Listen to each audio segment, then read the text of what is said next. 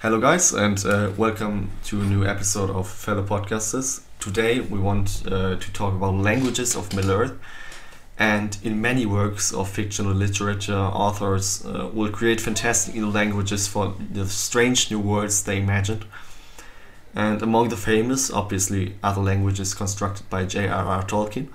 And many of the names uh, of characters in Tolkien's books, such as Elrond and in The Hobbit and Galadriel and Aragorn in Lord of the Rings, um, are de- derived from Middle Earth languages. So there are many who consider Tolkien a linguistic genius because of his creative ability to compose these new and complex languages. I think that too. And he develops these characters through the tones and rhythmic patterns of the speech and gives uh, the reader a sense of the culture. Uh, okay, guys, and really happy to meet you again. So we will start with the like the most requested language, which is Alban, Elvish language, and uh, this uh, language uh, family group uh, is actually descended from a common ancestor called the Proto language, and it is also known as primitive Quendian. So it's Quenya.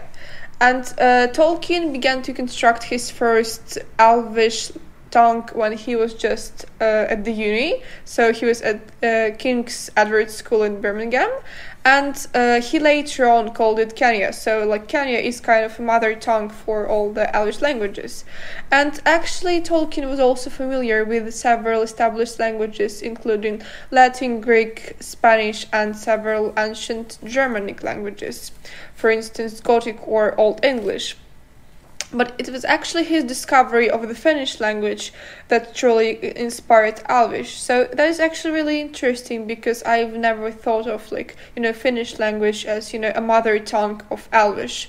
And uh, Tolkien wrote about it many years later, uh, telling that it was like a discovering like a wine cellar filled with bottles of amazing wine of a kind of flavor never tasted before and it quite intoxicated me. So that was a really nice quote. And uh, although he began his study of the Finnish language uh, just to enable him to read the uh, Kalevala, which is a, a work of epic uh, poetry from Finnish, and uh, but it, it, later became the basis for his early Quenya language, which is actually really mind blowing because you like anyone who is from Finland now can act- can really name themselves as you know um, people who kind of speak Elvish right now. So that's that's nice.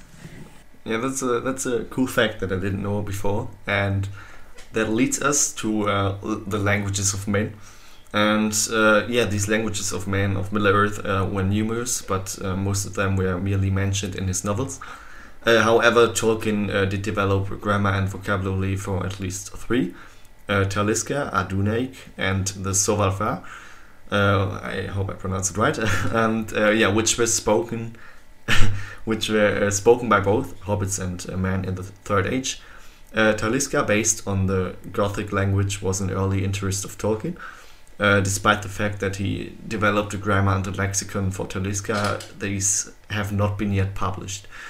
And uh, the language uh, used in everyday speech by the majority of the popul- population, was derived from closely uh, related dialects of Taliska.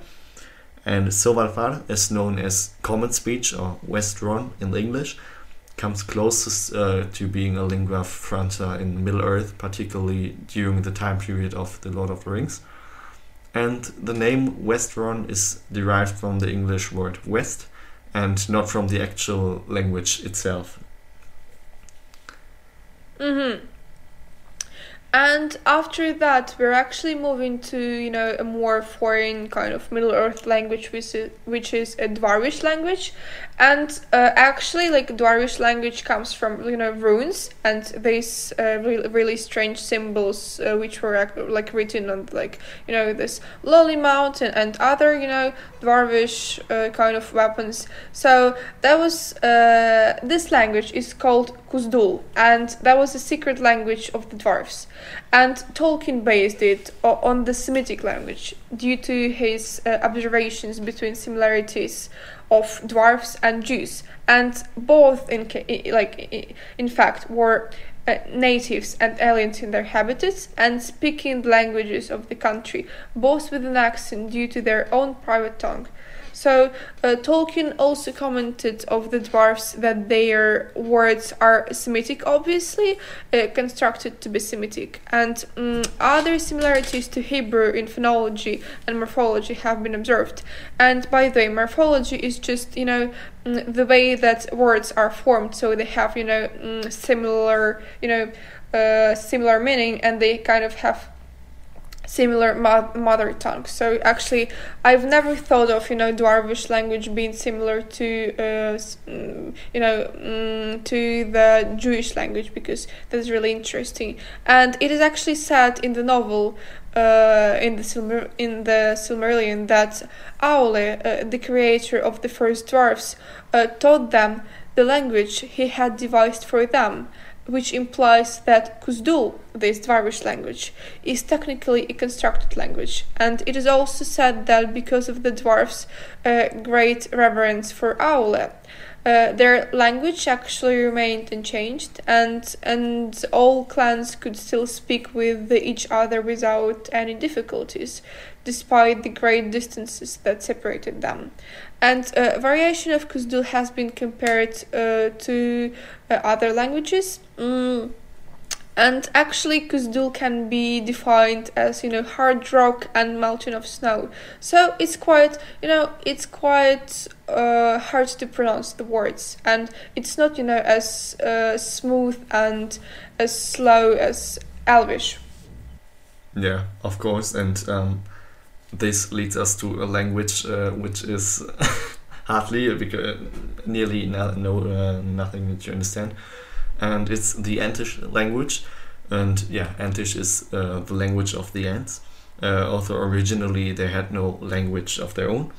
Uh, but however the first elves encountered the first Ents in the uh, primeval forests of Middle Earth not long after the dawn of both of the races and apparently recognizing the sentience of Ents and the more awake trees, uh, the elves taught them the concept of communicating using sounds uh, rather than words.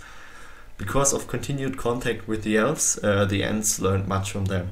So the Ents were enchanted by the elvish uh, language Quenya and adapted it for their own everyday use by transforming Quenya vocabulary using old Entish grammatical structure and as a result, unlike Old Entish, uh, the individual words of New Entish, uh, that characters such as Treebeard uh, spoke were easily translatable for people. Wow, I actually didn't know that Ents had, you know, specific language because, you know, in the movies where there was like an episode where Ents were talking to Merry and Pippin, they were kind of, you know, they were, they really, like, they understood each other perfectly and I thought that Ents and hobbits they kind of have the same language. And uh, as we already told you guys, the hobbits they uh, spoke to the language that was similar to the one that man spoke. So they kind of man and hobbits they have similar you know phonology and similar languages. But it's really interesting how. Wow! By the way, how could you know all Middle Earth uh, like some creations, all Middle Earth uh, races, how could they under- understand each other without without any, mm, you know, like the one language that everyone could speak? That's that's weird. Yeah, that's a question that I asked myself uh, a few minutes ago because it's uh, yeah, it's kind of I don't know, I don't get an answer. We should. Uh. You know, um, a language which would suit all the races, but like how could they uh, interact? Like in the books, they were like they spoke to each other, like you know, elves and man, and how did they really understand each other? That's weird. That's just what comes to my mind right now. They must yeah, have had like this, you know, universal language for everyone. That's strange, really. Wow it's it's kind of a tough question, and if any one of you guys knows an answer about this, please write it down in the comments uh, below on the uh, our Instagram post. Curious to know this. That's strange. Yeah. And okay, we're later on moving to our last uh, language, which will be discussed in this episode, which is a black speech. And it is, as we um, all, that's kind of obvious, we all know this. It This language is spoken in the realm of Mordor, uh, which is a black volcanic plain in Middle Earth. So it is one of the languages of Arda, uh, and uh, Tolkien actually describes this as being created by Sauron as an artificial language to be the sole language of all the servants of Mordor, uh, thereby replacing the many different dialects of Orcish and other languages used by his servants. So the language exists in two forms. In the ancient pure form, uh, which uh, this form was used by Sauron himself, uh, the Nazgul and the Olog-hai, and uh, like the more debased form used by the soldiery of Barad-dûr and uh, at the end of the Third Age. So at least Sauron invented a language for his servants, so we at least understand how they interacted. But I still didn't understand how other races interacted. That's strange. Probably they probably they all spoke Elvish in a kind of way because it's like one of the most popular there because there were like a lot of elves, or like elves, Yeah, or like elves knew some of like man dialects. I don't know. So I can imagine that in, in the west of Middle Earth, um, through um, Mirkwood and uh, all that is uh, at the west, that um, the people there spoke uh, Elvish. Uh, so I can't imagine it uh, in any other way. But um, yeah, it's kind of a different question. I'm really interested to uh, study the black speech myself, like to like to, to somehow know like the basic grammar because I think it's it's quite harsh language and it's you know uh, similar to Dwarvish. You know the words they sound as though it is just like it is really tough. You know, n- n- not not Yeah. not smooth. So I I- think it's. Mm, it's it may be uh, similar to my native language to my mother tongue so probably it would be really interesting to like you know to get to know some of the phrases because we all like we somehow get you know um, to know Elvish because it was actually really popular a couple of years ago where there were like a lot of Elvish translators in the internet. And you guys um, you also many of you have sent me uh, the quotes that you wanted to tattoo uh, on your like on your hands or anywhere. And you actually asked me to uh, translate them to Quenya. So I, I actually used like a universal translator to this. But like none of you actually sent me the tattoo to, and asked to you know for instance write it on Dwarvish so or or or like or for instance on Ant Entish language so it's it's your turn to do this and it's so it's small, so mind blowing that you just can can learn the Elvish language in the internet or in books. It's kind yeah, it's totally. I can't imagine how Tolkien just made so many different languages. It's just amazing.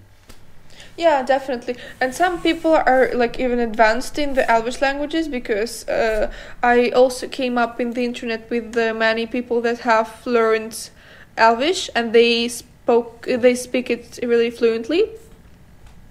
And that really impresses me that it's not even Latin language, which is like a completely, you know, uh, nobody speaks Latin anymore. And like as for the Elvish, it really impresses me how people were able to, you know, um, to understand it and to learn all the grammar because that, that's great. Thank you, Professor, for all these wonderful languages. And I, I, I wish I, I knew them well, but I don't, unfortunately. So I think that will be my goal for like 2023 to learn at least one. That would be cool. I thought about uh, learning Elvi- uh, Elvish uh, two years ago, but maybe maybe I'll do that next year or something, because it's it would be just cool to speak l- language of Tolkien. You know, but now like we don't have a lockdown anymore, so Yeah. anyway anyway wrapping it all up guys thank you so much for listening and uh I guess we may have a second part of this, but like who who knows? Like there are a lot of any less you know popular popular languages in Middle Earth left, which we may talk about in our like future episodes. So uh, share your thoughts, guys, in the comments. Uh, which language would you like to learn, and uh, uh, also about this question of the you know the universal, the, like the sole language of Middle Earth, or which one would it be? So, I just Thank you, guys, and see you in the upcoming episodes. yeah, thank you and uh, have a great day and see you.